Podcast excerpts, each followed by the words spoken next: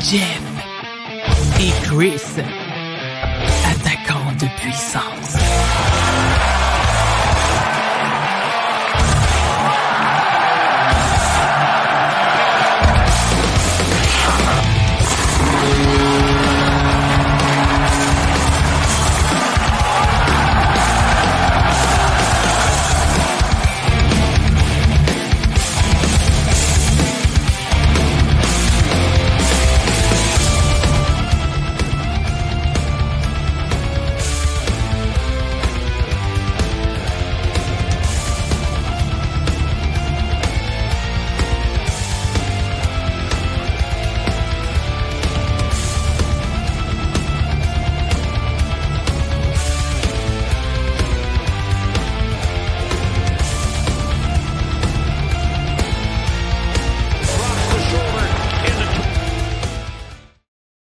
Bonsoir tout le monde, bienvenue à Jeff et Chris, attaquant de puissance, dernier épisode de la saison 1, épisode numéro 20. On est le 18 juillet, il est 20h30.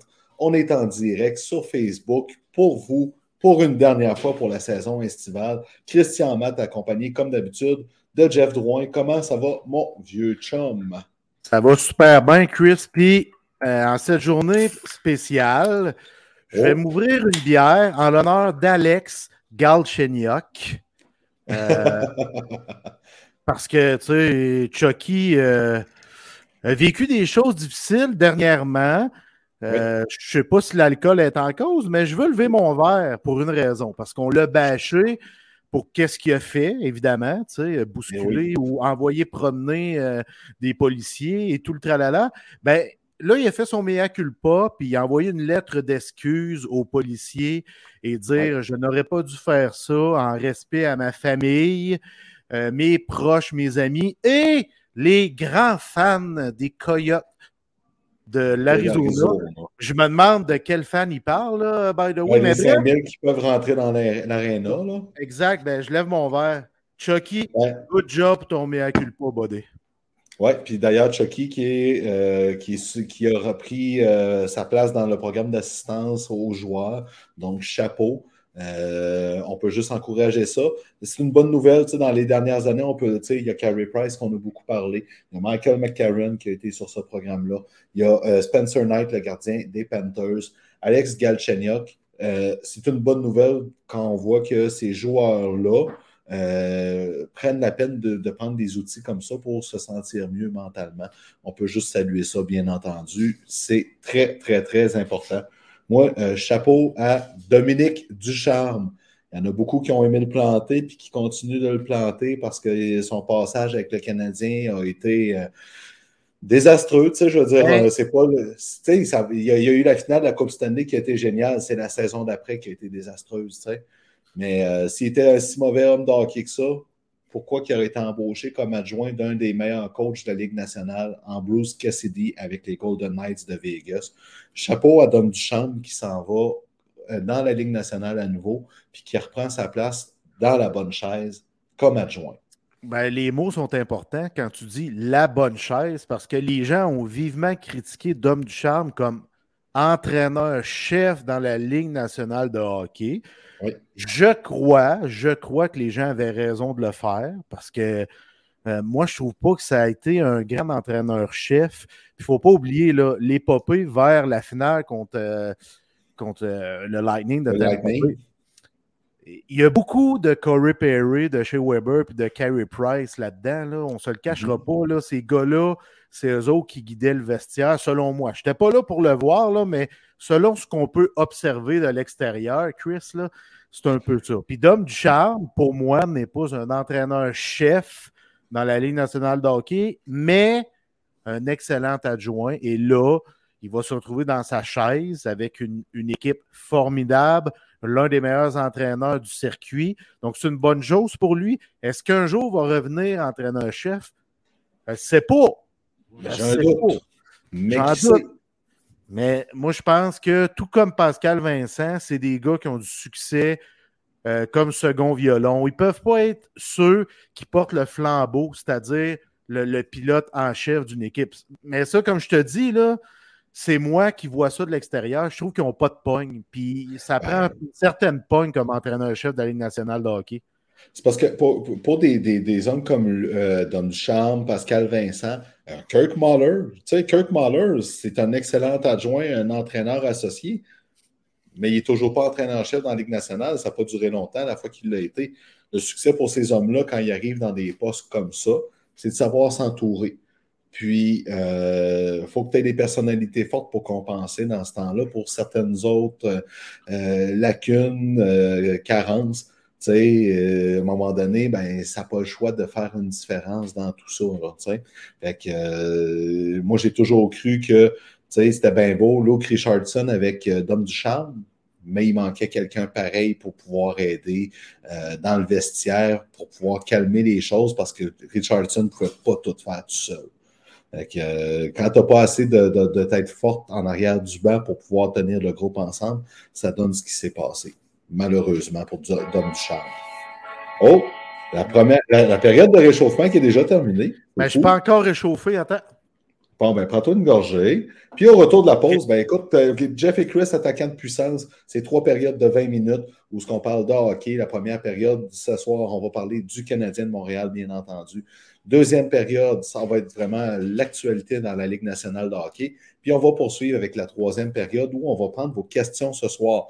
Donc, on a des questions qui ont été sur le, post que Jeff a placé dimanche, avec une photo, puis moi avec ma crème glacée de Molo le clown, gracieuseté de ma fille puis son ami quand on avait été en manger. Euh, donc, euh, vraiment génial. Merci, Jeff, pour cette belle photo-là. Donc, on va prendre ces questions-là, mais on va prendre vos questions en direct aussi. Donc, n'hésitez pas ce soir. On ne les mettra pas en direct pendant les deux premières périodes, vos questions. On va les prendre surtout pendant la troisième période pour euh, pouvoir répondre au plus grand nombre. Puis là, gênez-vous pas à poser vos questions. Vous le faites dans les shows habituellement. Là, c'est vraiment votre moment à vous. On va répondre à vos questions. On va avoir du plaisir. Puis en troisième période, euh, on risque d'être pas mal réchauffé. Je ne parle pas en raison de l'alcool, mais nous autres, on va être réchauffés, on va avoir hâte de faire nos bouffons. Let's go. Écoute, je me souviens plus c'est quoi être réchauffé par l'alcool, anyways. Fait que je tiens pas à leur savoir. On prend le break, puis au retour de la pause, on parle de la job de Kent Hughes avec deux de ces jeunes du noyau.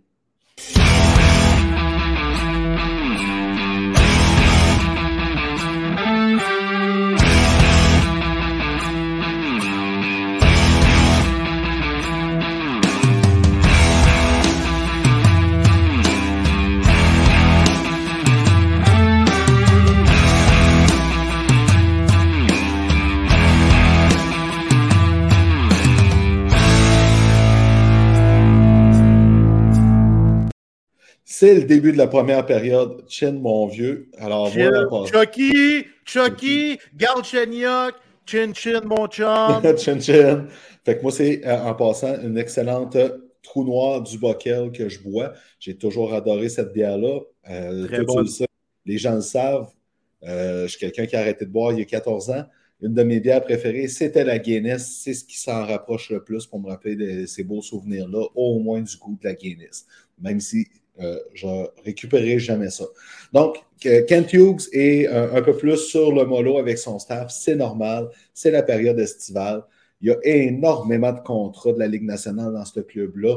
Il y a l'attaque, il y a de la congestion. En défensive, il y a de la congestion. Dans les buts, il y a de la congestion. Mais quand même, il y avait des jeunes avec qui le Canadien devait s'entendre pour pouvoir prendre des vacances à tête reposée. Donc, Raphaël Harvey Pinard, on va commencer par lui. Un beau contrat de deux ans, 1,1 million. Euh, excellent, pour lui. des contrats one-way. Donc, si jamais il s'en va dans la Ligue américaine, ça reste quand même qu'il a un salaire très intéressant. Euh, il est exempté du balotage. On le rappelle, il y a toujours le danger que Raphaël Harvey Pinard ne commence pas la saison dans le show à cause de la congestion à l'attaque. On va y revenir plus tard. Non, mais ça, c'est ton opinion. je la respecte. J'ai pas dit que pas dit c'est ce que je veux. Je veux juste rappeler que c'est une possibilité pour pas que les gens s'insurgent quand si jamais ça arrive. Mais en même temps, il faut que tu t'insurges si jamais ça arrive. Ben oui. Mais il faut comprendre que c'est une ligue comptable. Une ligue comptable, oui. Mais 1,1 million, il faut qu'il s'organise pour que ça rentre sur le plafond ben salarial, Chris, parce que entre toi et moi puis nos deux, là, Raphaël Harvey-Pinard va devenir l'un des joueurs les plus importants du Canadien Montréal. Là, il faut faire ben, attention. Là. Je ne suis pas en train de dire que c'est un corner McDavid, pas, pas en tout, mais c'est un Québécois qui représente très bien le Québec, le travail acharné. On va s'attacher à lui. On est déjà attaché à lui. C'est travail acharné, passion, tu sais ce qu'il donne, très polyvalent, très, très polyvalent. IQ hockey très, très élevé. Fait qu'il va devenir vraiment un rouage important. Puis les jeunes vont s'attacher à Raphaël Harvey-Pinard. On sait, les jeunes à Rouen, à quel point ils étaient attachés au capitaine. Ça va être la même chose, qu'on soit conscient de ça. Mais je le sais, c'est une ligne comptable, tu le répètes, tu le dis, c'est vrai. Mais je peux pas croire qu'on laissera pas Raphaël Harvey-Pinard avec le grand oh. ben, écoute, de toute façon, il y a tout le temps des blessures. il y a déjà Christian Dvorak qui devrait manquer le début de la saison. Ça, on le sait. C'est plate mais c'est un mal pour un bien dans le cas de Raphaël Harvey-Pinard. Et ça, c'est sûr. Euh, c'est juste qu'un gars comme Raphaël Harvey-Pinard, en même temps, si tu compares, mettons, à Michael Pezzetta, Michael Pezzetta, tu n'as pas de trouble à le laisser 5-6 games de côté. Raphaël Harvey-Pinard, pour le rôle que tu veux qu'il aille, pour ce qu'il peut amener, dans, dans ce que tu dis là, euh, avec le Canadien, c'est le premier du genre depuis Steve Bégin comme Québécois, là, qui, qui peut amener de l'énergie, qui, qui, est, qui est aimé par la foule, euh, qui, qui transporte ses coéquipiers avec son, marquer, Mais qui peut marquer 20-25 goals alors que Bégin n'avait pas ce talent-là. Non, c'est ça, exactement. Euh, sans rien enlever à Steve Bégin. c'est vraiment ça. Fait qu'il y a les blessures qui vont être là. Euh, c'est sûr, sûr, sûr, sûr, sûr que ça va jouer un rôle. Il faut, faut, juste être conscient que malheureusement, il y a ce qu'on veut faire puis ce qu'on peut faire dans tout ça. Mais beau contrat pour RHP qui est passé d'un contrat de la Ligue américaine à un contrat de la Ligue nationale. Euh, sais, son deuxième contrat de la Ligue nationale, puis là, ben, un vrai contrat one-way. Euh, pour quelqu'un qui a été repêché à, sa dernière, avant sa dernière année junior, euh, un choix de septième ronde, ben, c'est un gros, gros, gros accomplissement. Moi, chapeau à, RHP là-dessus. Vraiment. très, très heureux. Un, très gros coup de chapeau à, Raphaël Harvey-Pinard. Puis euh, tu sais, Chris, à quel point j'aime ce jeune homme-là. Euh, je crois en lui. C'est pas, pas compliqué. Je crois en lui. C'est-à-dire, je suis convaincu que c'est un joueur de la NHL qui est capable de scorer entre 15 et 25 goals par année. Je suis convaincu de ça. Je peux-tu taquiner sur quelque chose? Il n'y a pas si longtemps, tu disais 30-35 goals. Non, ça, non, ça, c'est sa moyenne qui a fait. S'il y avait eu 82 matchs avec le nombre de goals qu'il a scoré en 30 matchs, ça l'amenait entre, 35 et, entre 30 et 35. Donc, le deuxième meilleur buteur après le départ de Cole Caulfield, c'était Raphaël Harvey Pinard. Ouais, mais tu disais qu'il allait faire 30-35 goals un jour. Tu l'as dit, euh, ça, je oui. rappelle très bien. OK. Je ne pense pas qu'il va le faire à toutes les saisons. Non, ça, c'est sûr. Mais je suis persuadé qu'il va être capable de le réaliser au moins une fois. OK, parfait. On... Tu as, mis de l'eau dans ton vin pareil, mon vieux chum. Parle-moi de t'agacer ah. là-dessus. l'autre jeune, parlant l'autre jeune que le Canadien s'est entendu, on, s'y attendait parce que, veut, veut pas, on l'a acquis par votre transaction. C'est Alex Newhook qui a un contrat. J'ai été surpris par la durée. Moi, je me disais, il va avoir un contrat de deux ans. Ça va être assez pour lui pour se prouver, puis après ça, aller chercher un peu plus d'argent. Le plafond salarial va monter d'ici deux ans. Fait qu'à 2,9 millions de, de, de, cap hit, déjà, je trouve que c'était le montant que je m'attendais, mais pas sur quatre ans. Je m'attendais à ça sur deux ans. C'est un, un, gros coup pour Kent Hughes qui va chercher une marge de manœuvre pour quand le Canadien va être prêt à, à compétitionner en série. Là.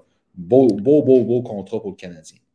Euh, c'est un excellent contrat. C'est parce que, tu sais, toi et moi, on croit en New Tu sais, on l'a dit euh, lors du dernier show il y a deux semaines. Il y a 22 ans. Il y a 22 ans, il était dans une chaise euh, qui était un peu lointaine des premières chaises avec l'Avalanche du Colorado parce que c'est une équipe qui voulait gagner maintenant. Fait que dans ce cas-là, on développe peut-être un peu moins les jeunes. Euh, donc, on leur donne moins de patinoire, on va chercher des vétérans pour combler certains besoins et tout ça. Tu sais. On comprend toute cette poutine-là. Là, il débarque à Montréal avec un club jeune. Il va, il va se faire des chums parce que les jeunes, ça se tient ensemble, ils ont la même vision. Ils aiment regarder des vidéos, des, des, des feintes magistrales des autres joueurs et tout ça. Lui, là, il va aller se coller avec Cofield, avec Suzuki, avec euh, Kirby Doc. Euh, ça va se tenir ensemble, ces joyeux lurons-là, là, puis ça va créer quelque chose. Juste ça, va mettre de la confiance dans ce petit bonhomme-là, puis il va être capable, selon moi, de se développer plus convenablement ou plus rapidement avec Martin Saint-Louis et une équipe jeune comme le Canadien de Montréal. Je te le dis, Chris, moi, j'ai l'impression que ça va nous faire un Kirby Duck 2.0. Puis, je ne compare pas les deux joueurs, sont, euh, sont pas pareils. sont opposés. Je veux juste dire dans le sens que tu l'amènes alors qu'il n'est pas encore débloqué, puis il va débloquer avec le Canadien Montréal. Moi, c'est mon feeling que j'ai envers Alex Newhook. Euh, on l'aimait beaucoup lors de son année de draft. On en avait parlé. Euh, on était en mhm. ligne à ce moment-là. Je crois énormément en son potentiel, puis je suis convaincu que ça va se passer à Montréal.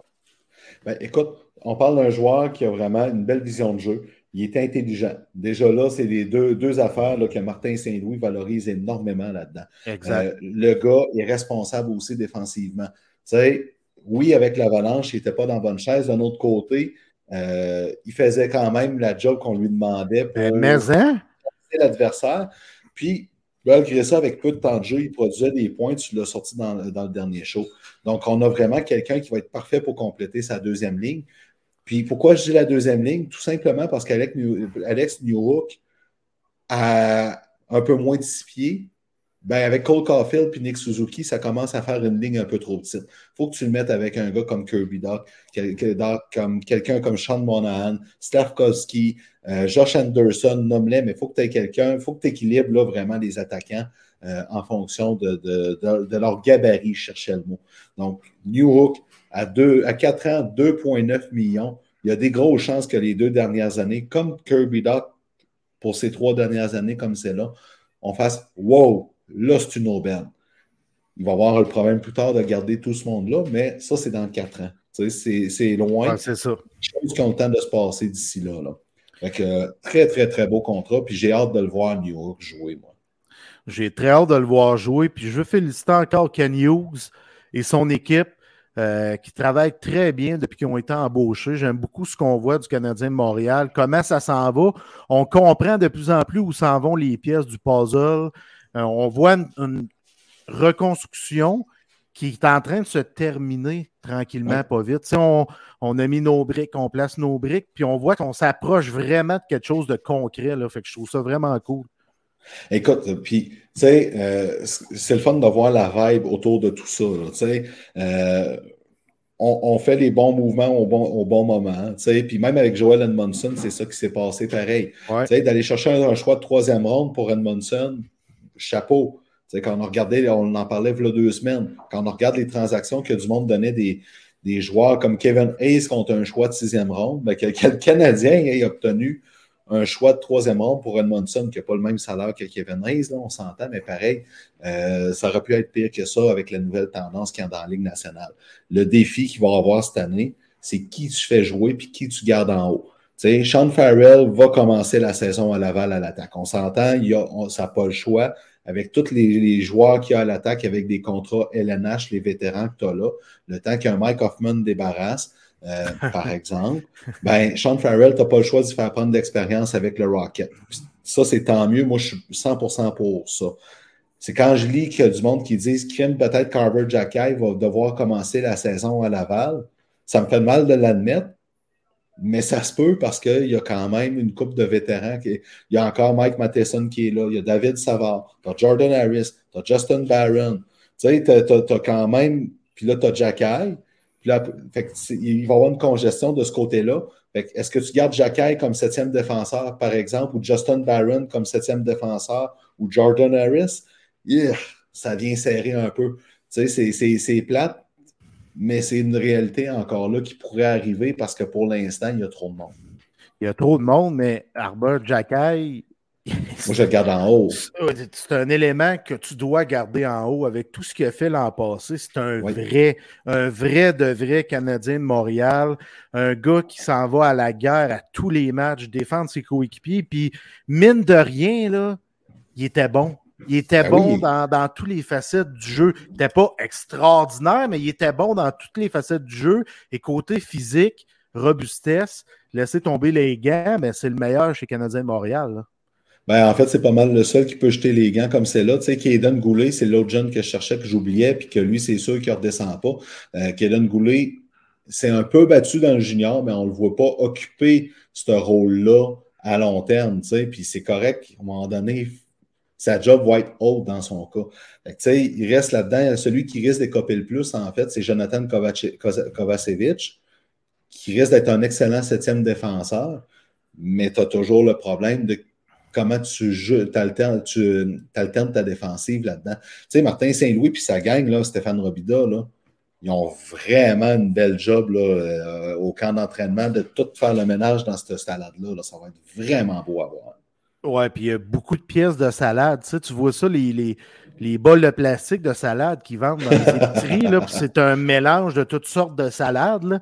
C'est un peu ça, la défensive du Canadien de Montréal. Chris, tu as, euh, Matheson, tu as Savard, t'as Harris, t'as Goulet, t'as Jack euh, Justin Barron, Kovacevic, tu sais, Chris Weidman qui est encore là pour l'an prochain.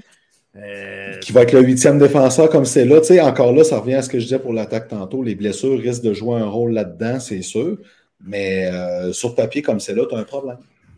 Absolument.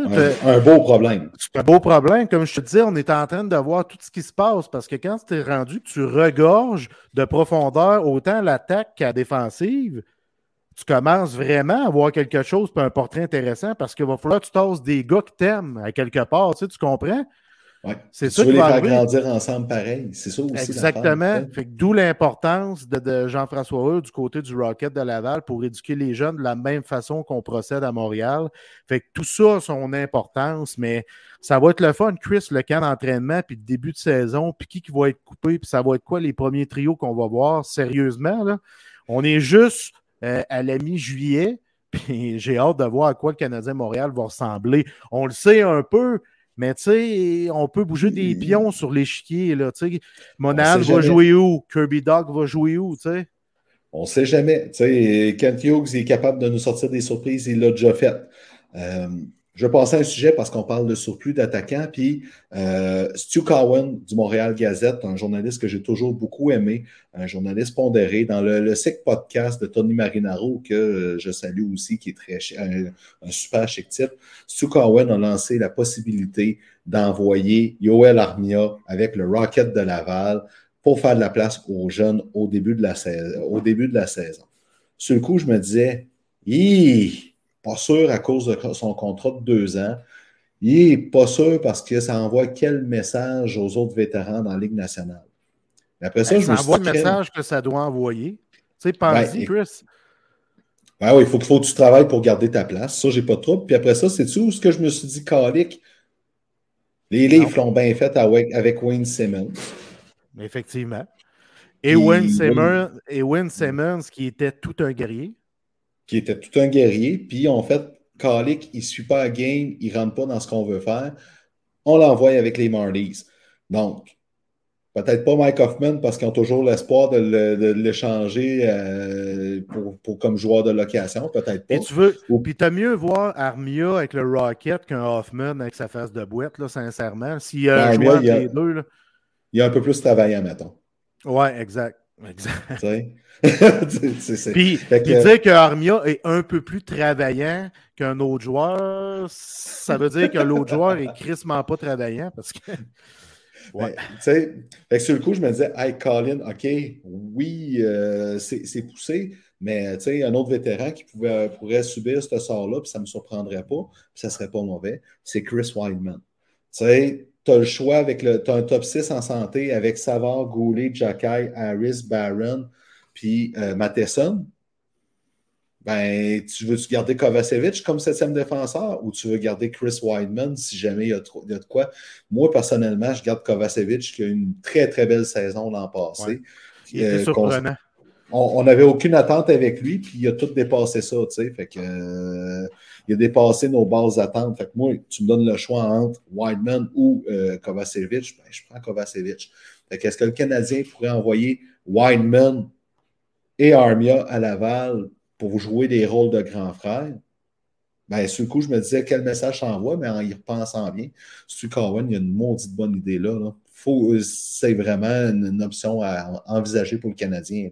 Oui, puis Wyman, comme grand, comme grand frère, fait une besogne colossale avec le Canadien. Mhm. Fait qu'il ferait la même besogne du côté du Rocket de Laval. Puis lui, il est conscient. sais, il est conscient que il, a une grande chance d'être avec le Canadien, d'être de, retour dans la Ligue nationale de hockey. C'est une bonne personne. Puis je pense, tu sais, oui, ça l'affecterait aller avec le Rocket de Laval. Tu veux jouer dans la Ligue nationale ben de hockey comme joueur de hockey, mais je pense qu'il prendrait ce rôle-là sans ben trop faire de, de, de, brouhaha. Là. Il s'en irait là, puis il irait prendre soin des défenseurs là-bas comme grand frère. Ça, je suis convaincu. Oui, parce que tu vois, là, j'ai sous les yeux là, présentement la défensive du Rocket de Laval, les joueurs qui peuvent jouer là, cette année. Maintenant, tu gardes David Runbacker avec le, Rocket, ce que j'aimerais bien. OK? Tu as Logan Mayou, tu as Jaden Strobel, tu as Mathias Norlinder, que lui, il peut se faire tasser facilement, mais il a quand même, il a quand même eu des séries correctes. Tu as William Trudeau qui joue très bien. Tu as Nicolas Baudin qui a quand même retrouvé un bel air d'aller avec le Rocket. Puis tu as mhm. Brady Keeper que tu viens d'aller chercher pour jouer le rôle de grand frère. Tu as une place pour un gars comme Chris Weinman là-dedans, quand même, pour pouvoir épauler ces jeunes-là. Oui, absolument. Absolument. Moi, euh, tu sais, je le vois, Chris Wyman débarquer là avec le Rocket de Laval. Armia, oui, c'est ça. Ça peut arriver. mais je pense que je crois plus à Wyman qu'à Armia. C'est parce qu'en même temps, tu ne veux pas descendre un Armia qui s'en va affecter ton noyau du côté de Laval. C'est ça qui me dérange un peu. Tu sais, Alex Belzil, c'est un gars qui a été éduqué dans la Ligue américaine qui comprenait son rôle, qui a tout le temps travaillé comme un forcené pour atteindre ses objectifs.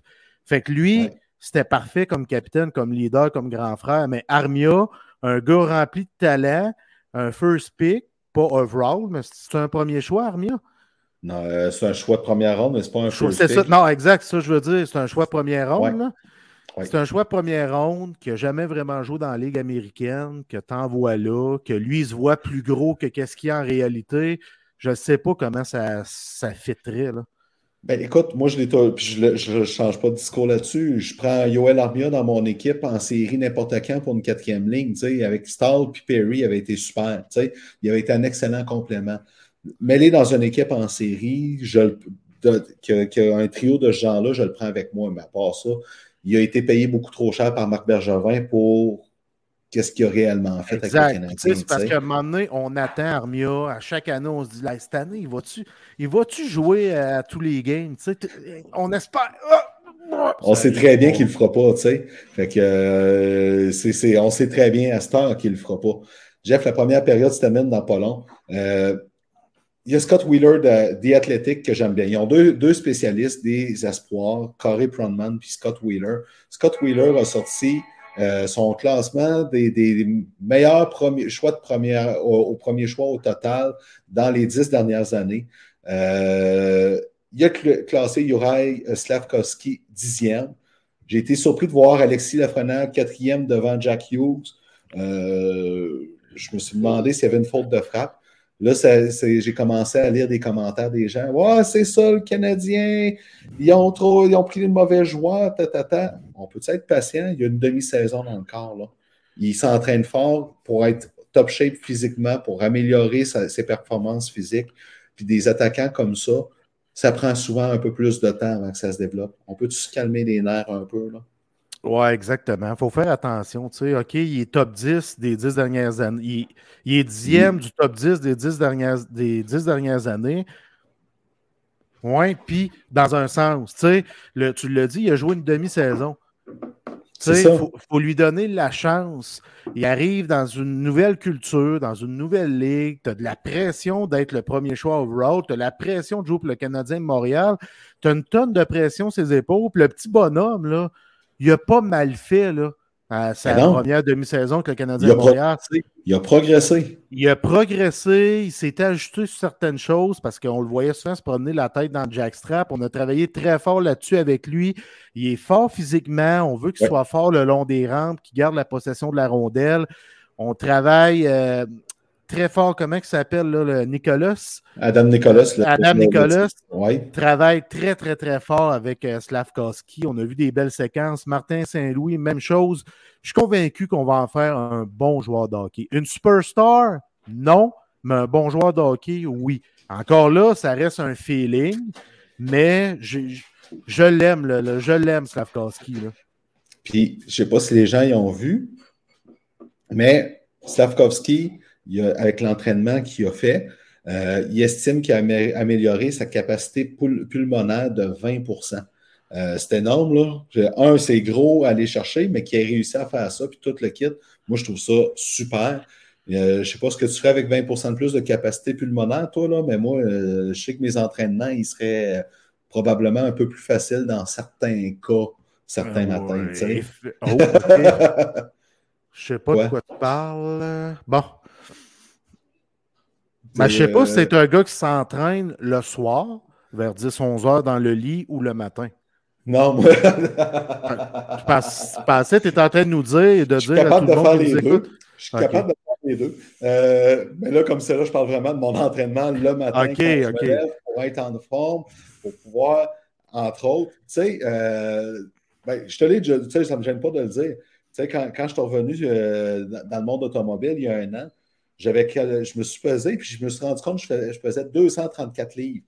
C'était comme 35 livres de plus que qu'est-ce que j'avais un an d'avant.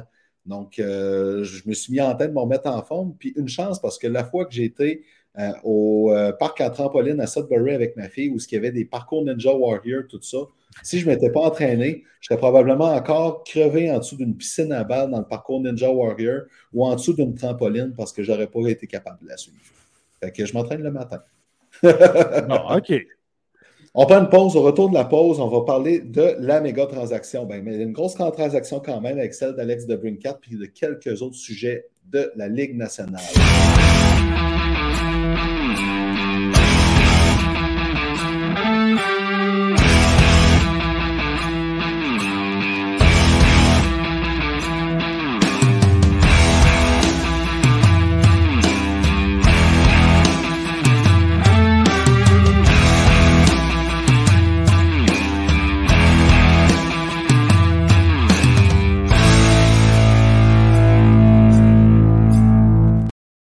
De retour pour la deuxième période pour parler du, un peu du Canadien, ça va venir par la bande, mais aussi de ce qui s'est passé dans la Ligue nationale. C'est devenu tranquille quand même. Et un, le gros sujet qui a fait jaser la semaine dernière, c'est la transaction d'Alex de Brincat.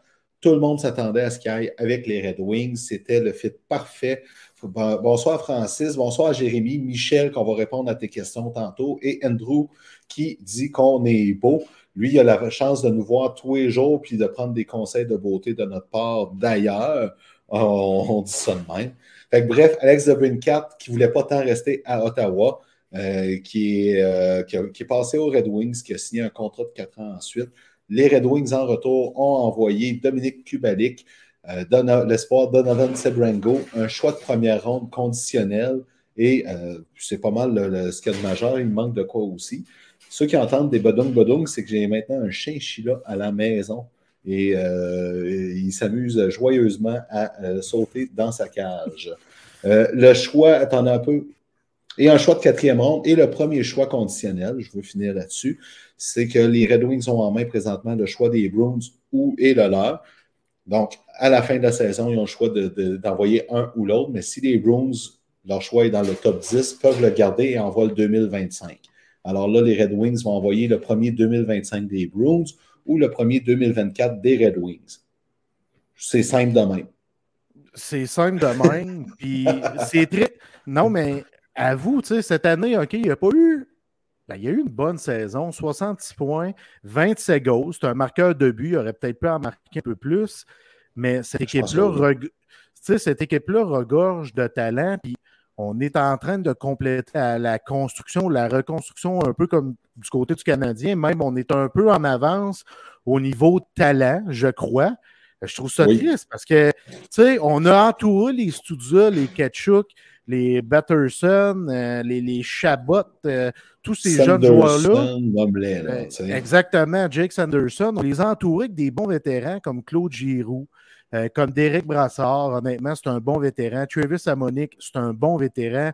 On les a bien entourés. Fait que je trouve ça un peu plate que Debrincat veut crisser son camp. parce que lui, il avait demandé à pas revenir. Il ne voulait pas revenir. Je, comprends comme pas pourquoi il ne voulait pas revenir quand tu as une belle jeune équipe comme ça qui est en plein développement, euh, qui est en train de développer une culture, qui est en train de développer une synergie entre les joueurs. je, je peine à comprendre sa décision, mais peu importe. Euh, je pense qu'il va se trouver une niche. En tout cas, je lui souhaite qu'il se trouve une niche avec sa prochaine, euh, avec sa prochaine équipe, Chris, parce que il s'en va avec une équipe aussi qui est en train de compléter une reconstruction. Ben, écoute, un, euh, c'est pas la même chose. Euh, je veux juste euh, amener la précision. Il y en a qui disaient Ah, il a fait comme Mathieu Kachuk. Pas tout à fait. Le contexte avec les Flames était différent aussi. Puis d'ailleurs, il y a beaucoup de joueurs des Flames qui veulent encore sacrer leur camp de là. On va y revenir plus tard. Mais The Brinkat, quand même, était dans un contexte idéal, là, vraiment, pour amener les sénateurs à un autre niveau. Pierre Dorion, il n'a pas eu le choix de, plier puis de, l'envoyer ailleurs tant qu'elle perd pour rien. c'est dommage, mais qu'est-ce que tu veux?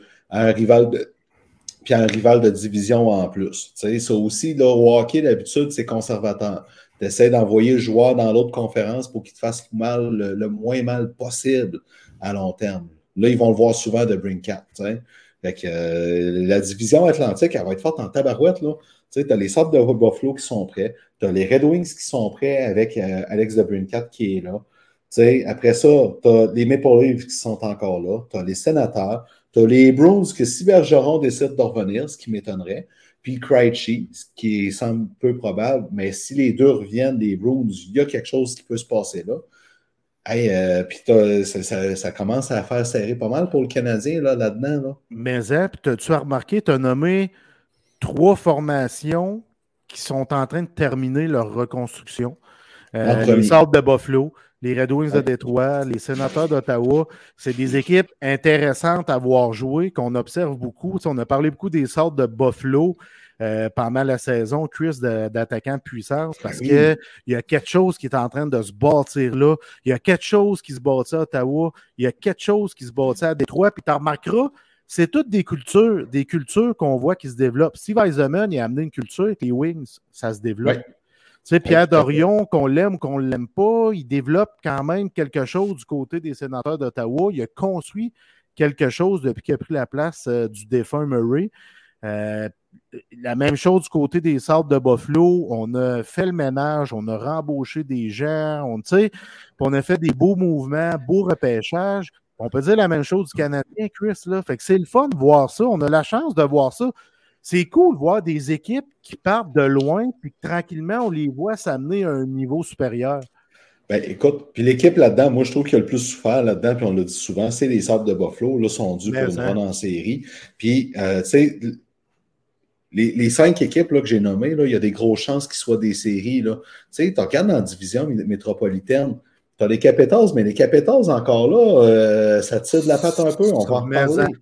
Tu as les Pingouins, que ça peut faire de quoi encore. Tu as les Rangers, que tu n'as pas de culture, mais que sur papier, c'est supposé de faire de quoi. Tu as les Islanders, que sur papier, tu sais, c'est pas la, grosse attaque, mais tu as quand même un noyau qui est capable de faire de quoi. Euh, tu as les Blue Jackets qui s'en viennent un jour, que les autres, pas de suite, mais ça va s'en venir un jour. Euh, ça va être compétitif là, dans ces divisions-là, mais les cinq équipes, les Leafs, les Sénateurs, les Sabres, les Red Wings, puis les Bruins, si, c'est toutes des équipes qui peuvent aller loin, là, euh, qui peuvent aller loin, qui, peuvent faire les séries. Là. Euh, la, course aux séries va être vraiment intéressante encore dans la prochaine saison. On peut déjà le dire. Oui, absolument. Puis les Sorts de Buffalo se sont battus d'arrache-pied cette année pour se tailler un poste pour la vase printanière. n'ont pas réussi, mais quand même, ils ont été là jusqu'à la toute fin. C'était beau à voir. Tage Thompson était en mission, Rasmus Dalin était en mission. Euh, mm-hmm. Alex Stock, moi, ce joueur-là, c'est un joueur que j'apprécie euh, vraiment beaucoup. C'est des gars qui étaient en mission, ils ont un bon leadership, ils ont un bon noyau. Fait que, bref, euh, tout, tout, tout, ça, tout, Alex Debrincat nous mène à cette belle discussion-là au ben sujet des, reconstructions brique, par, brique par brique. Là. Moi, je trouve ça merveilleux de voir ça. La, seule question que je me demande encore avec les Red Wings, tu sais, d'un but, là, Villé-Housseau, je ne suis pas encore convaincu. Tu sais, euh, pour moi, Villé-Housseau, c'est à peu près l'équivalent de Jonas Corpissalo avec les sénateurs présentement. Euh, ça peut faire l'affaire, mais je demande à être convaincu encore. Tu sais, les Red Wings, mené par Bob Moritz Sider, Dylan Larkin, wow, là, tu sais, c'est, t'as, un, un, pilier important à tes deux positions, un des plus importantes, le centre puis la défensive. sais, les Red Wings, il va rester Sébastien Cossa, le jeune qui pourrait arriver là, éventuellement, mais ça reste un gardien de but. C'est plus long aussi, les gardiens.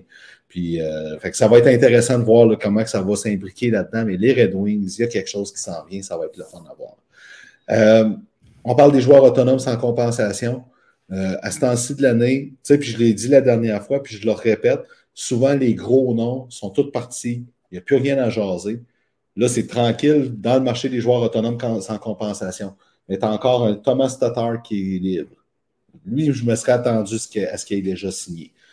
Jonathan Taze, on sait, il pense à son affaire, c'est normal, ben, sa santé. Selon ce qui circule de plus en plus, les, petites informations qui, sortent au compte-goutte, Jonathan Tess, d'après moi, c'est terminé. Il va annoncer sa retraite d'ici le lancement de la prochaine saison. C'est triste parce que c'est un joueur que j'ai grandement apprécié. Trois Coupes Stanley, un grand capitaine, euh, un guerrier, un guerrier hors de tout doute, mais un état de santé qui est très fragile. Écoute, puis rendu là, ben, on peut juste lever notre chapeau à tout ça. Mais quand même, sur papier, il est encore là. Patrick Kane, d'habitude, une équipe aurait dit on te signe pareil. Le joueur décide d'attendre de voir s'il va être. Euh, les, les, les, euh, il attend de voir comment va aller sa santé. J'ai hâte de voir, mais Patrick Kane, qui ne sera pas signé au début de la saison, malgré ses interventions chirurgicales, ça commence à être. on n'a pas vu souvent ça dans la Ligue nationale. Ben, c'est parce qu'on parle de Patrick Kane. Là. si je veux dire, l'autre meneur avec Jonathan Taze, un gagnant, un gars qui, qui, qui c'est un magicien, qui est encore capable en masse. Là. C'est ça l'affaire. Il est encore capable en masse, Patrick Kane, de dominer. Là. J'ai hâte de voir la suite des choses. Il y a aussi Tarasenko. Oui on attend, on pensait que ça en allait avec les Hurricanes de la Caroline. Pouf, tout d'un coup, c'est devenu un peu plus silencieux. Euh, il a failli y aller. Là, ça parle des sénateurs. Exactement. Fait où Tarasenko va-t-il rebondir? Les sénateurs, c'est un beau fit avec le départ de, de Cat, c'est un beau fit. Mhm. Euh, il y a Thomas Tatar, tu l'avais-tu nommé tantôt? Oui, j'ai commencé par lui. OK, je n'étais plus certain, mais tu sais, Thomas Tatar, on pourra dire si on veut, là c'est un bon joueur à avoir dans ton équipe. Tu sais, c'est un bon complément, c'est une bonne personne, c'est un gars qui était scratch chez Canadien Montréal, puis qui était le premier à attendre ses chums à la porte de l'entrée du vestiaire pour leur donner, pour leur taper sur le gant. Tu sais, c'est une bonne personne que tu vas avoir dans ton équipe comme complément. Euh, peut-être qu'il ne gagnera plus 4, 5, 6 millions, mais tu sais, à 2 millions, tu peux amener Thomas Tatar dans ton club quand tu es aspirant, puis il va t'aider. Ben, écoute, Tatar et Tarasenko, là, une équipe du champ gauche là, qui, pourrait aller les, qui pourrait les attirer, là, puis que ça ne me surprendrait même pas, c'est le Kraken de Seattle. C'est ce genre de joueur-là.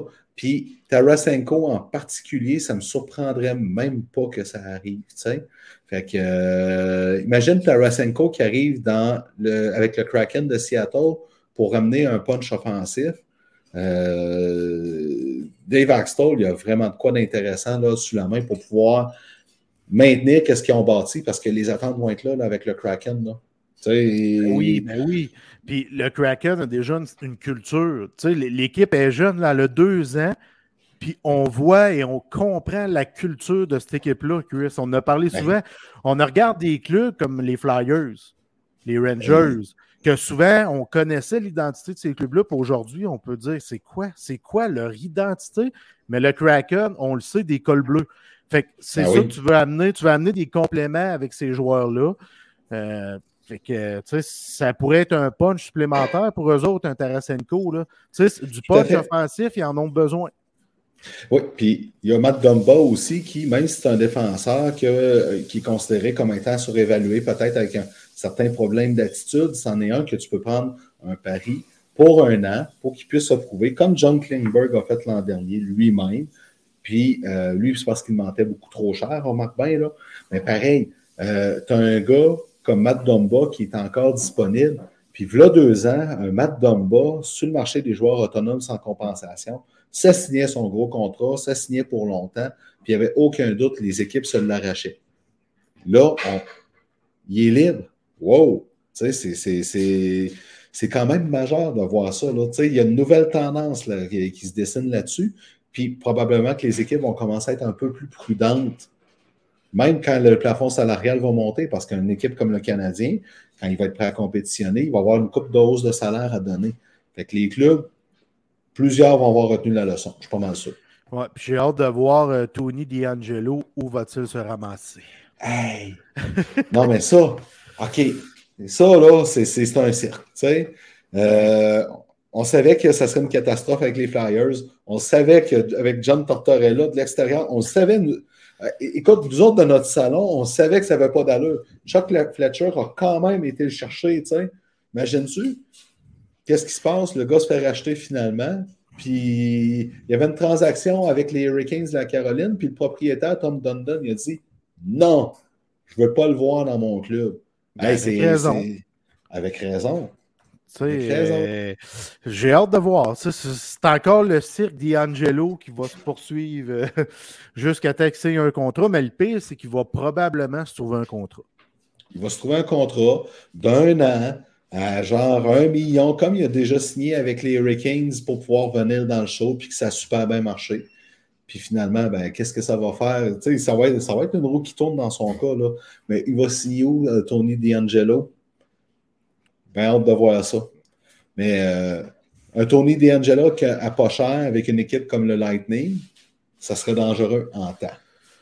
Il y a une culture, puis il va y avoir des bons vétérans pour l'entourer. C'est sûr que ça peut être une place pour le Lightning, mais Julien Brisebois est-il prêt à ajouter un D'Angelo à, son, à sa brigade défensive? J'en doute beaucoup. Mais peut-être. Mais s'il trouve une équipe comme ça de ce genre-là, comme les Sharks avaient essayé de faire avec Evander King, puis ça a fonctionné au début avec Joe Thornton dans l'entourage. Il a été tranquille un bon bout, Evander Kane, avant que euh, finalement ça vire comme ça virait comme d'habitude. Mais il était tranquille jusqu'à temps que Thornton parte. Puis Marlowe. Puis après ça, là, il a pogné son os, puis là, avec les Hallers, il ne fait pas de problème. quand on, touche du bois, c'est bien parti dans le cas d'Evander Kane dans ce cas-là. Si Evander Kane a été capable d'apprendre, peut-être que D'Angelo est capable à suivre. Euh, on parlait tantôt de joueurs malheureux. À Calgary, Michael Backlund a, dit à son équipe, sa seule équipe dans la Ligue nationale, qu'il ne va, pas rester après la saison. Noah Neffin, la même chose. Puis avec, avec tes Caps, il y a Evgeny Kuznetsov qui, lui, est encore sous contrat, qui a demandé une transaction et semblerait-il qu'il a failli se retrouver avec son ancien coach, Barry Truss, avec les Prédateurs de Nashville au repêchage je ne sais pas quoi dire. De un, je vais parler des Flames en premier, Chris. Parce qu'on on essaie de réorganiser l'organisation. On a tassé Sutter de là. On a amené des têtes fortes, des gars qui ont le, les Flames tatoués sur le cœur. Hein? Puis les... Puis les joueurs veulent partir pareil. Ouais, c'est ça, je comprends pas. C'est qu'est-ce qui se passe du côté de Calgary? C'est la température de moins 40 qui dérange les joueurs, puis la grosse neige? Non, mais il y en a qui n'aiment pas ça, Chris. Je, me questionne sincèrement. Tu as des gars qui sont là depuis plusieurs années, que là, tout d'un coup, ils veulent crisser le camp. Tu sais, ben, c'est à se questionner, veut, veut pas, qu'est-ce qui se passe là? On tasse le coach qu'on voulait plus. On amène euh, Conroy. On amène Yaron. Ouais. on amène Adam Mouska, qui est un entraîneur qui était très aimé. Exactement. c'est quoi que ça va prendre là, pour que les gars veulent rester là? Ben, écoute, c'est sûr que le, Calgary, le Saddle Dome, l'Arena, il est rendu désuet. Ça, les joueurs, les gens disent non, non, non, ça ne change rien. Oui, ça change de quoi? Tu es dans quoi qui est. Qui, qui... Tu sais, tu la route, tu vois tous les beaux arénas modernes. Toi, tu reviens puis tu as, un aréna des années 80. Là. Ben, c'est pas motivant pour un joueur. Euh, la température possible, mais tu sais, on a tellement dit longtemps que le Canadien n'était pas capable d'attirer des joueurs à cause des taxes, puis le Québec, puis ci, puis ça. Puis on voit qu'il est capable de garder ses jeunes joueurs, puis tout le kit. Puis s'il peut le faire à ce temps, c'est pourquoi c'est une question de culture d'équipe. Ça, ça veut dire que dans le cas de Craig, Conroy, il doit se pencher sur ce point-là pour voir c'est où le, le, bout qui fait que en deux ans, là, tu vas perdre Mathieu Ketchuk, que tu as échangé, Johnny Godreau, puis que là, tu te retrouves à ne pas avoir le choix d'échanger Noah Neffin, Michael Backlund, puis peut-être Elias Lindon. C'est gros. C'est pour ça que je te dis que ça porte à se questionner. Là. Ouais. Sais, on fait un ménage, mais les joueurs veulent quand même quitter. Fait qu'il y a un question mark du côté de Calgary. Euh, J'habite pas là, j'ai jamais été à Calgary. Fait que je Moi, le plus loin que j'ai été, c'est Winnipeg. Là, fait que, euh, fait que bref, euh, je sais pas ce qui se passe là. Puis du côté des Caps, ben, me questionne. Kuznetsov, qui est un bon chum à Ovi, pourquoi que il veut quitter? Puis pourquoi que Michka ne voulait pas jouer à Washington? Ah oui! Tu sais, ben, euh, je comprends pas. Tu sais, là, je n'ai pas compris. Tu as le meilleur joueur russe de l'histoire qui est mhm. devenu un bon capitaine, qui a gagné une Coupe Stanley.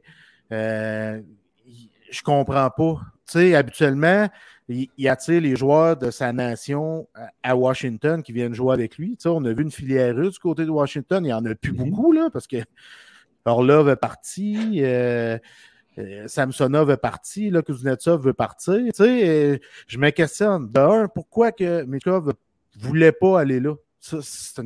Parce que les Capitals, là, c'est quand même rayonnant comme formation. Là. L'amphithéâtre est plein à craquer depuis qu'Ovechkin est arrivé. Ils ont eu du succès. C'est une équipe gagnante. Ils ont une culture. T'as John Carlson qui est là, t'as Ovechkin qui est là, t'as as, des bons vétérans qui sont autour de ça. Tu sais, Kuznetsov, depuis ses problèmes là, avec les histoires de possession de. C'était de la cocaïne, hein, De la poudre. De la poudre! De la poudre. Sais, ça n'a jamais été en améliorant les rumeurs dans son cas. Tu sais. Un changement d'air, peut-être. Il a ralenti, il a ralenti aussi. Tu sais. Il était blessé. Plusieurs matchs cette année, je me disais, tabarnak, qui est soft. Tu sais, ça n'a jamais été un joueur euh, excessivement. Euh, robuste. Avec euh, robuste ou avec du papier sablé ou avec hargneux. Eh, merci, c'est le mot que je cherchais. Ça n'a jamais été un joueur hargneux. Toujours un peu de softness dans son jeu, mais là, ça avait, ça avait doublé. Là. Ça n'a pas de bon sens. Là. Fait que, tu sais, puis là, ben, il semble-t-il que sur le plancher du repêchage, Barry Trotz a checké, hop, t'en as pas, on va finir un, sujet ou deux avant. Barry Trotz a envisagé d'amener son ancien joueur parce qu'il l'a coaché. D'un autre côté, tu sors Matt Duchesne puis Ryan Johansson des gros salaires pour passer ta culture d'équipe puis aller chercher Kuznetsov. Non, ça ne fait pas. Ça fait pas.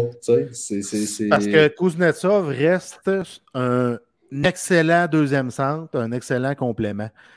Mm. Il y a eu des bonnes saisons derrière Niklas Backstrom, euh, mais ça reste un deuxième centre. Puis c'est pas autour de lui que tu dois construire ton équipe. Là. Tu peux pas lui donner le flambeau, oublie ça.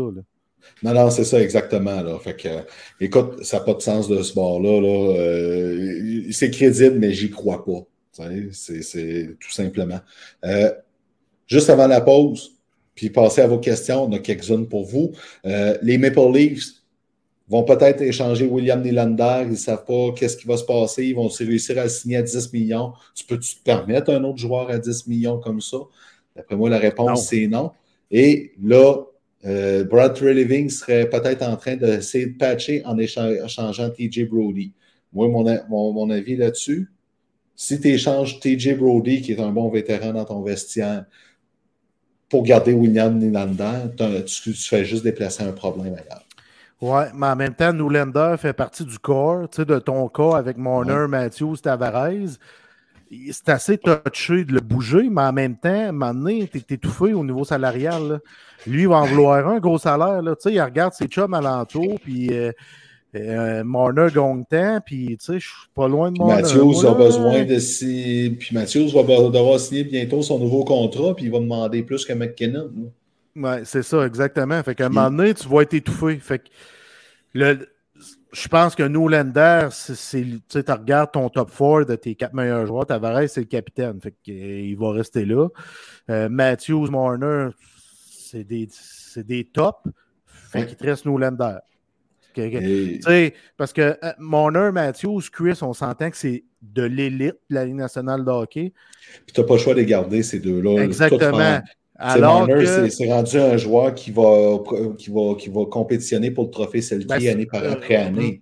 Mon moi, il m'impressionne énormément. Je suis en train de le classer parmi les 10 meilleurs joueurs de la Ligue nationale de hockey depuis deux ans. Alors que Nolander n'est pas une star. Un, un, très bon joueur de hockey, mais ce n'est pas une star. Fait que c'est plus facile à tasser. Puis, c'est quoi? Moi, je considère que Marner est plus important que Matthews pour les Absolument d'accord avec toi même si j'aime beaucoup Austin Matthews. On prend, la pause, euh, on prend notre pause de 30 secondes. Au retour, c'est le temps de répondre à plusieurs de vos questions. On de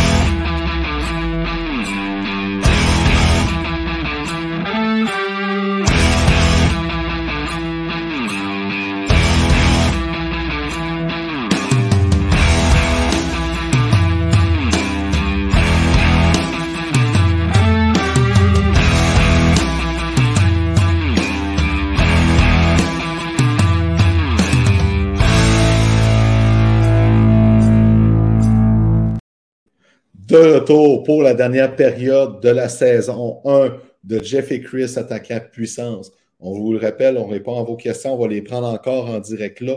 On en a quelques-unes.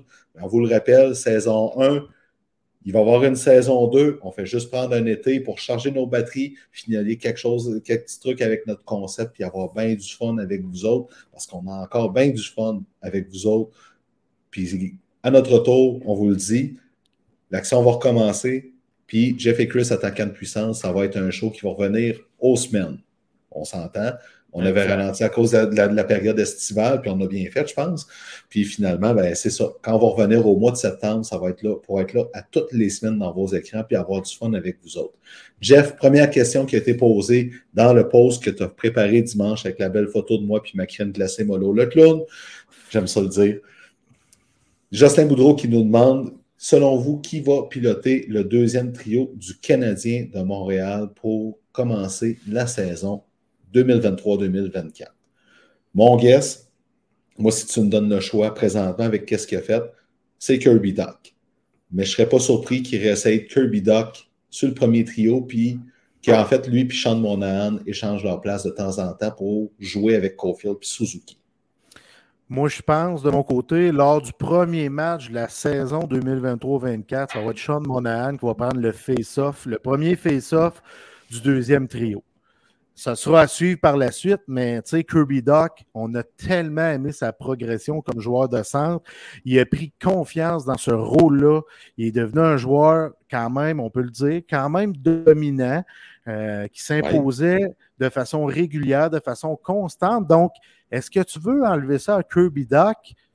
Euh, je me pose réellement la question, mais je pense que tu n'auras pas le choix. Sean Monahan, c'est un vétéran, c'est un leader. Il est reconnu comme un capitaine qui n'a jamais porté le C sur son chandail. Euh, c'est un gars qui est bon en face-off. Euh, il peut rendre de très grands services aux Canadiens de Montréal. Fait que j'ai l'impression que Chris il est en pleine santé. Ça va être Nick Suzuki, Sean Monahan, tes deux premiers centres. Et on verra euh, pendant la saison, qu'est-ce qu'on va faire avec Kirby Doc? On va-tu alterner avec Monahan? Euh, sais? Mais moi, j'ai l'impression que pour amorcer la saison, ça va être Sean Monahan, le deuxième pivot du Canadien Montréal. Moi, je laisserais Doc parce que de la façon qu'il a, joué au centre, dans la deuxième moitié de saison, il a montré qu'il était un centre, il a prouvé qu'il l'était. Puis aussi, Sean Monahan, il a fait des présences, il a fait des matchs avec Caulfield et Suzuki. Puis on va le dire, quand il était avec eux autres, là, il a vraiment donné de l'énergie à ce trio-là. Il me semble que je serais Martin Saint-Louis, mais je ne suis pas Martin Saint-Louis. Je serais tenté, pas à peu près, de recréer cette chimie-là pour pouvoir aller de l'avant puis aller euh, vraiment là. Tu sais, t'as pas le choix d'essayer de, de, remettre ça pour pouvoir aider Suzuki avec un vétéran à ses côtés, puis Cofield aussi. Tu sais. Ben, moi, ce que j'aime de Sean Monahan, c'est qu'il a joué un rôle, tu sais, les moments qu'on l'a vu avec Suzuki et Cofield, il a joué un rôle de stabilisateur. Il a stabilisé cette chimie-là de ce duo-là. Il les a comme calmés, il les a mis en confiance.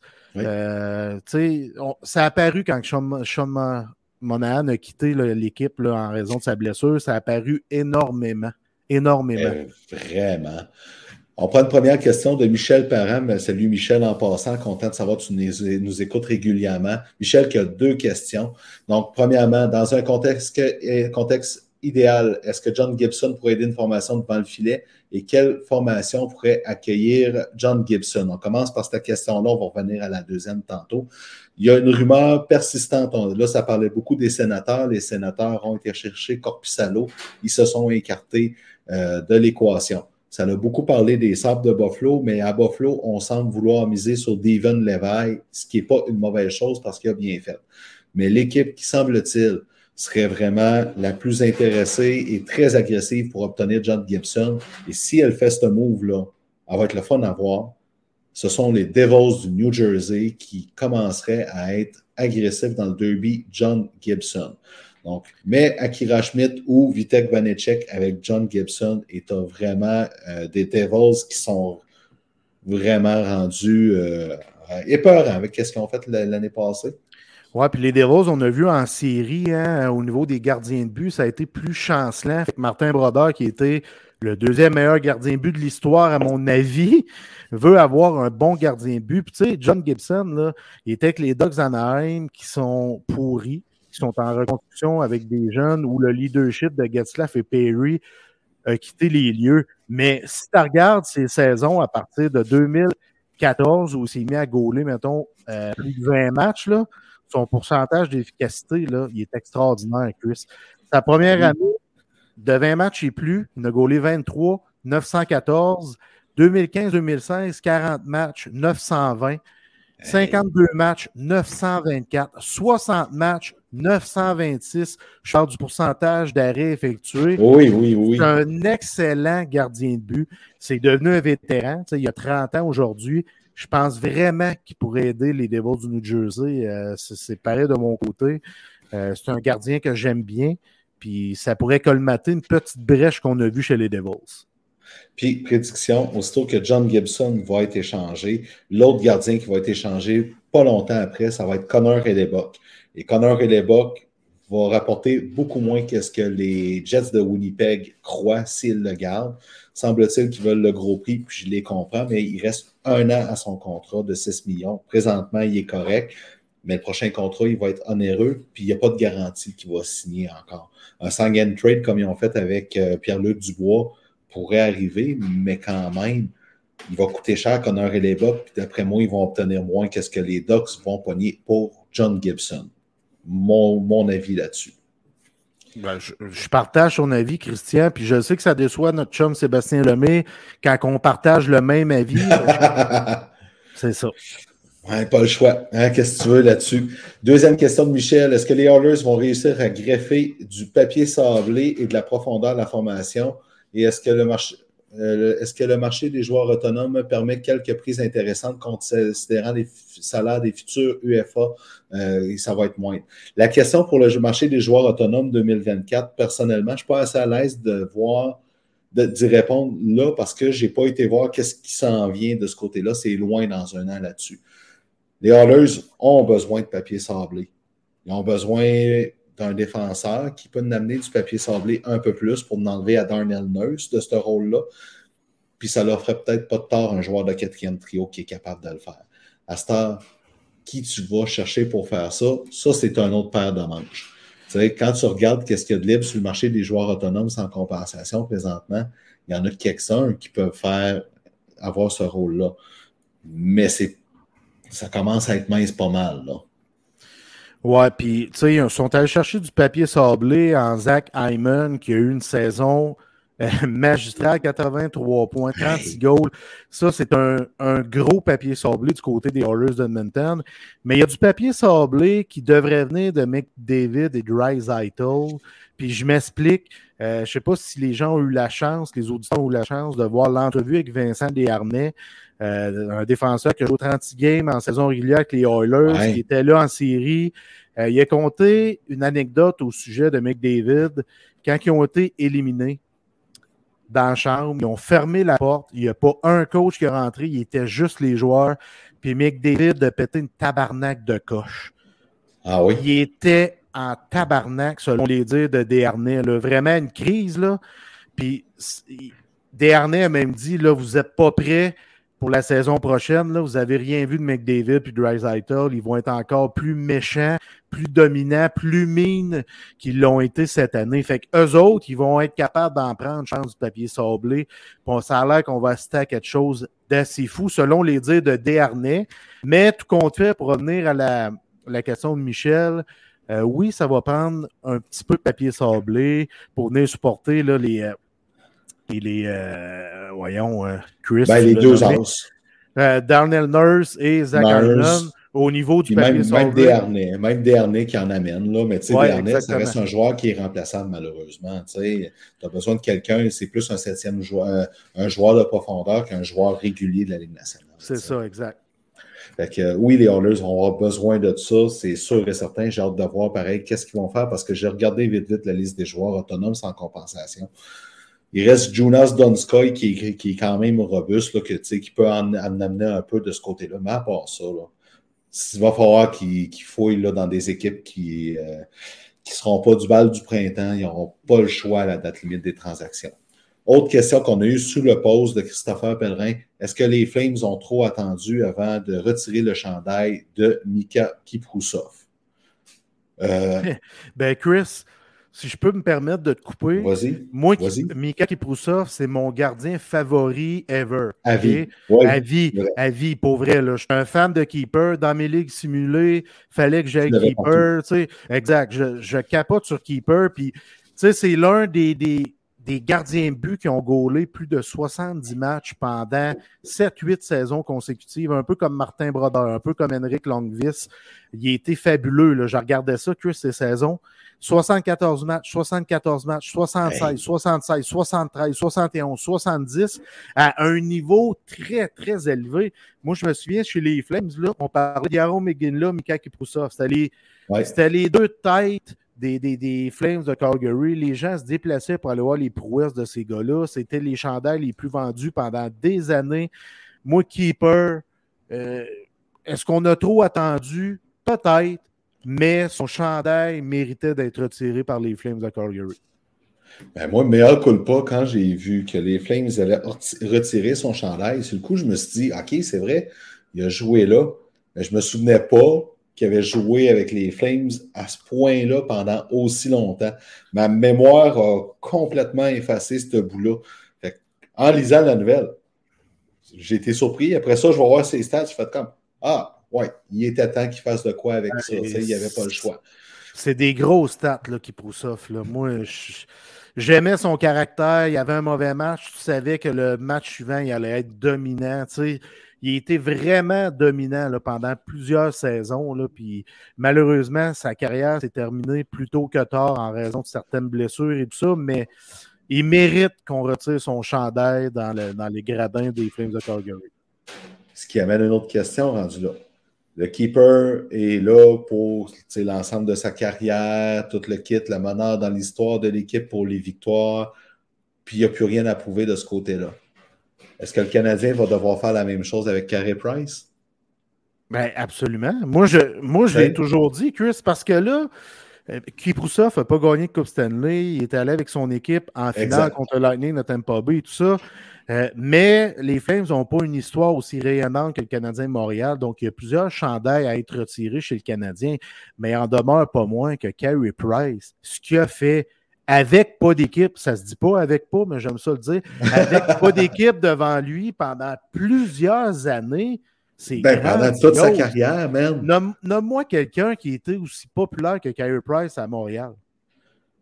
aussi longtemps, aussi, adulé, aussi, tu sais, c'est ben, phénoménal, les faits d'armes. Le dernier qui a été adulé à ce point-là à Montréal, c'est Guy Lafleur. Oui, exactement. C'est du premier. C'est la première fois qu'un joueur a été adulé aussi longtemps que Guy Lafleur, c'est Kyrie Price. On ne peut pas enlever ça, Chris, pour vrai. Là. Il y a des stats phénoménales. Il n'a pas gagné de coupe, mais il a gagné plusieurs trophées individuels. Ça a été un guerrier. On peut lui dire ce qu'on veut, on peut le blaster, on peut dire qu'il sortait comme un fou à l'époque. il a trompé sa blonde, il a eu un enfant qu'une policière, selon des rumeurs. On peut dire plein d'affaires. On s'en fout. Il était généreux avec la communauté. Il a toujours été gentil. Euh, c'est un gars timide, c'est un gars gêné, c'est un gars qui ne dérangera pas, mais il a toujours été gentil avec son public, il a toujours été présent. On l'a vu dans l'entourage de l'équipe, malgré sa blessure. On l'a vu au repêchage, même s'il s'est trompé, ça a été très cocasse. Mais Carey Price, selon moi, mérite qu'on retire son chandail un jour ou l'autre chez Canadien Montréal. Puis je vais aller plus loin, aller chercher autant de victoires pour un gardien de but, puis un record de concession Maintenant, dans une Ligue nationale qui a 32 équipes, ça rend, ça rend ces faits d'armes encore plus impressionnants pour moi. Puis, il y a eu combien de marqueurs de 40 buts devant lui, euh, notre ami Carey Price? Il n'a pas eu. C'est ça. Deux questions d'Andrew Fournier. Une qui demande combien ça prend de joueurs pour asseoir le bœuf Ovechkin. Euh, cinq, si t'es chanceux, tu réussis. Mais sa vraie belle question, oui, vas-y. Ben, tu sais, on sait que nos collègues Andrew et Max aiment bien nous taquiner, fait qu'on voit leurs questions, on comprend les insides et tout ça. Mais je vais répondre à Andrew, là. Va voir sur YouTube, écris euh, check Ovechkin et à guerre, puis tu vas voir c'est quoi le train Ovechkin, parce que physiquement, au niveau mise en échec, il n'y a personne qui l'a revu. Personne. personne. Vraiment. Mais la vraie question, pensez-vous que Ovechkin va devenir le meilleur buteur de tous les temps dans la Ligue nationale? Oui. Il est en mission, ce gars-là, mais j'ai peur que ça prenne plus de temps que prévu avec l'ambiance générale qu'il y a dans les Capitals présentement. Si tu perds un Kuznetsov puis Backstrom n'est plus en santé, veut, veut pas, il a beau être très fort Ovechkin, mais il a quand même besoin d'un centre pour pouvoir l'aider là-dedans. Oui, absolument. Ovechkin va avoir 38 ans quand la saison va commencer. Il va avoir 38 ans le 17 septembre. Il a scoré 42 goals à son année de 37. OK? On a vu qu'il était quand même encore dans une bonne forme. Il ne fera plus de montant à l'emporte-pièce. Il va être moins dynamique et électrisant, mais pour scorer des goals, il va être là à 42-43 ans. Puis oui, il veut le fracasser, le record de 898 buts de la merveille Gretzky. J'ai l'impression, oui, malgré ce qui se passe avec les, Caps, qu'il va réussir à atteindre son objectif. C'est son objectif. Lui, il en a deux. Il veut regagner une deuxième coupe, puis il veut atteindre les 898 buts. Je pense que je regarde le club en ce moment, les 898 buts sont plus atteignables que la coupe. Parce que là, la coupe, Backstrom, euh, son état de santé est très, très, très, très inquiétant. Kuznetsov qui veut quitter. Fait que, tu sais, il y a du questionnement autour des caps, là. Mais bref, moi, je suis convaincu qu'il va aller atteindre le plateau des 900 buts. Puis même Wayne Gretzky veut le voir remporter ça. Il veut voir son record être battu. C'est un des rares records que Gretzky a qui est atteignable, puis il y en a des tonnes d'autres qui ne seront jamais battus de toute façon. Que, Wayne Gretzky veut, l'a admis lui-même, j'ai hâte de le voir battre mon record. Puis je suis convaincu que quand, il va, Ovechkin va être à 8 buts, 8-10 buts de l'avoir, Gretzky va le suivre dans chacun des arénas pour le voir jouer, puis le voir en direct, le dépasser. Ça va être merveilleux de voir ça. Ben. Mais ça va être quand? Pas mal à la dernière minute, pareil.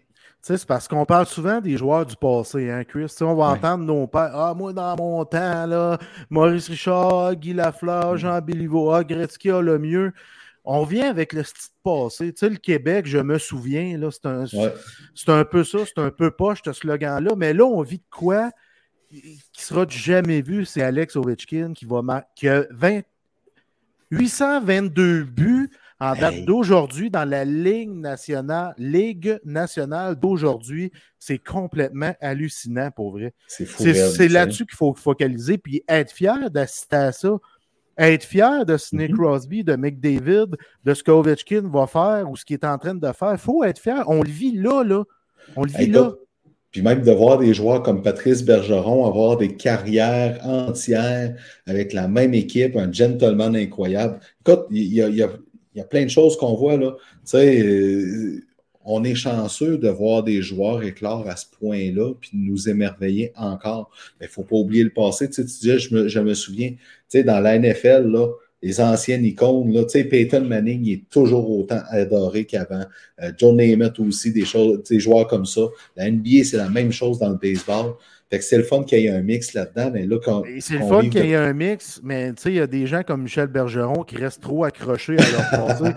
tu sais, c'est bien, bien correct, là, mais euh, le passé, à un moment donné, oui, il faut le regarder, il faut le zioter, mais il faut vivre ce qu'on vit dans le présent. Là, je voudrais lire la question posée par Francis Lortie. Parenthèse sur Michel Bergeron. OK? On va prendre la question de Francis Lortie puis celle de Maxime Gélina aussi. Mais. Euh, je me suis attardé en fin de semaine au documentaire sur Michel Bergeron là, à TVA Sport. Euh, tu l'écouteras, mon vieux. Vraiment. Euh, j'ai eu du plaisir à l'écouter puis voir que, tu sais, nous autres, on n'était pas nés là, quand il est arrivé avec les draveurs de Trois-Rivières. Mais quand il est arrivé là, là, les joueurs ne voulaient pas jouer pour lui. Tu sais, écoute, il faut que vous écoutiez ça. C'est vraiment intéressant le documentaire.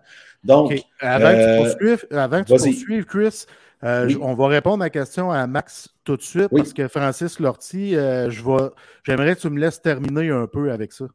Ben oui, ben allons-y. Maxime qui dit va-t-il avoir un intimidateur de plus ou avec le Canadien, j'imagine, vu la question, ou on reste avec Jacky et Petzetta? Tant aussi longtemps que tu as trop de joueurs, tu ne peux pas aller en chercher un de plus, malheureusement. C'est plate de même. Ouais, puis pour répondre à Max, moi je pense que le joueur qu'il faudrait avoir, c'est Joe Lemay. Euh, c'est le clin d'œil qu'il voulait faire, fait que c'est important de le dire ici. Euh, ah, Les gars. Bon, c'est malheureusement terminé. Mais euh, je veux, parce que Francis Lortie, c'est mon frère. Euh, c'est mon plus grand chum de vie, un peu comme toi avec ton chum Luc. moi, plutôt, on est des grands chums aussi, là, mais oh! euh, Francis, ça fait 25 ans qu'on est chum. Ça a été mon coloc. Euh, il habite à Gentil, dans le coin de Trois-Rivières, depuis une quinzaine d'années, mais on est toujours aussi proche qu'on l'était que quand il était à Rouen. Puis où je veux m'en aller avec mes skis, avant de répondre à la question à Francis, que j'appelle affectueusement déborde pour plein de raisons. je ne sais pas si ça va déranger que je parle de ça, mais c'est important pour moi de le dire, euh, de souligner son, son très, très, très grand courage, son grand caractère.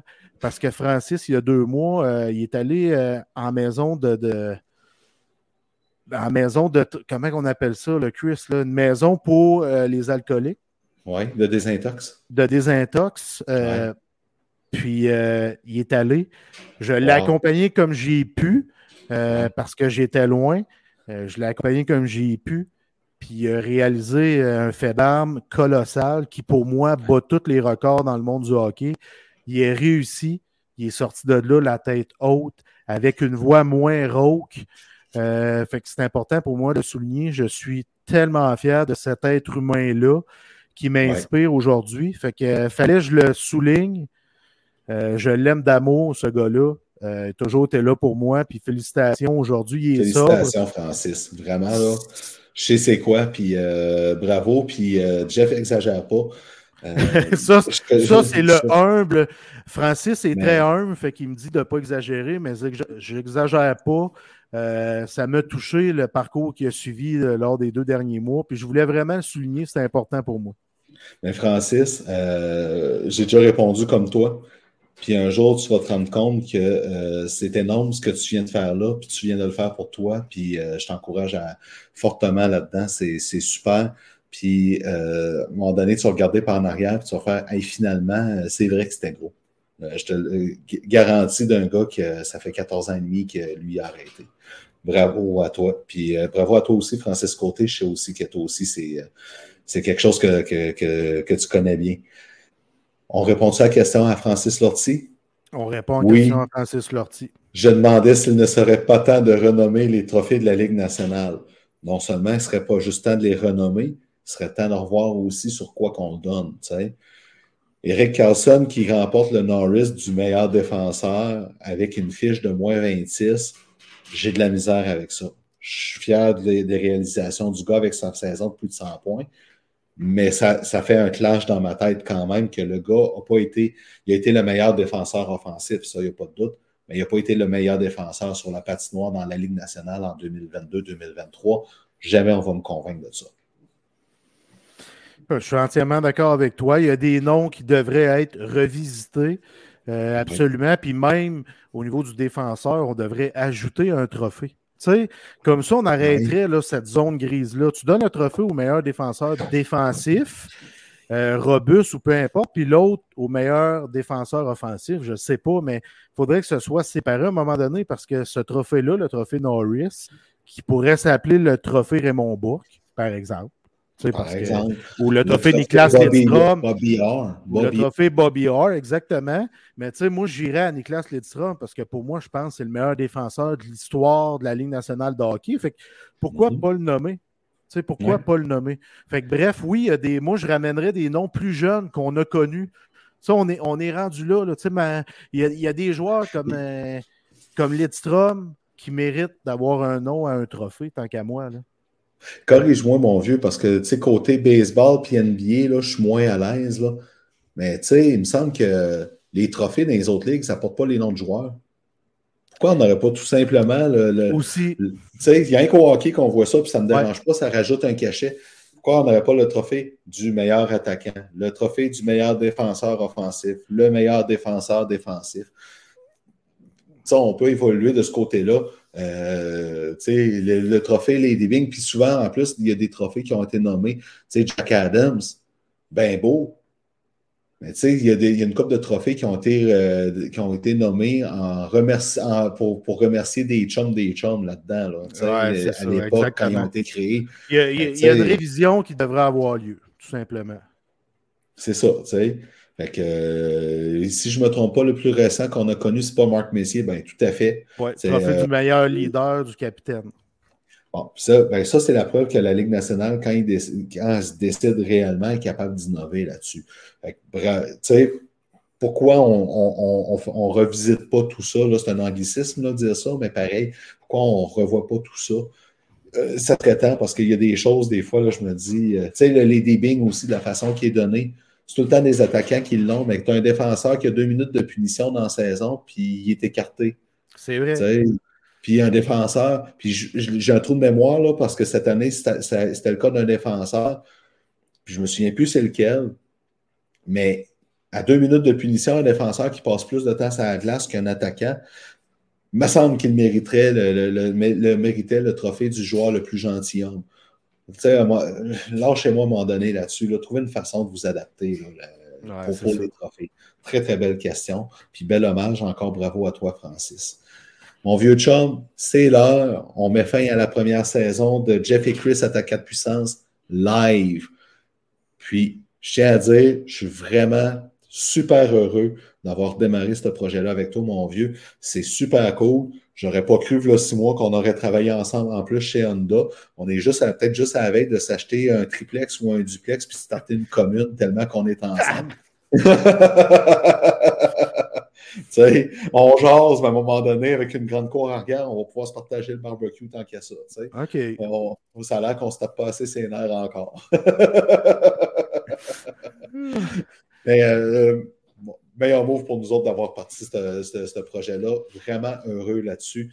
Euh, je, vais arrêter là pour, pour ce soir parce que les, gens qu'on remercie, euh, Stéphanie Dubuc, euh, Billy Rivard, Michel pour la, vidéo, tout ça, Ariane pour l'image de Marc, merci. Mais vraiment, merci à toi, mon vieux, de partager ce projet-là avec moi. C'est super cool. Bien, bien content qu'on on, ait repris le flambeau à ce point-là, puis en plus live sur Facebook. Ben, je te remercie, mon vieux chum, euh, d'avoir euh, accepté qu'on transforme notre ancien nom avec un nouveau nom et un nouveau concept. C'est vraiment cool.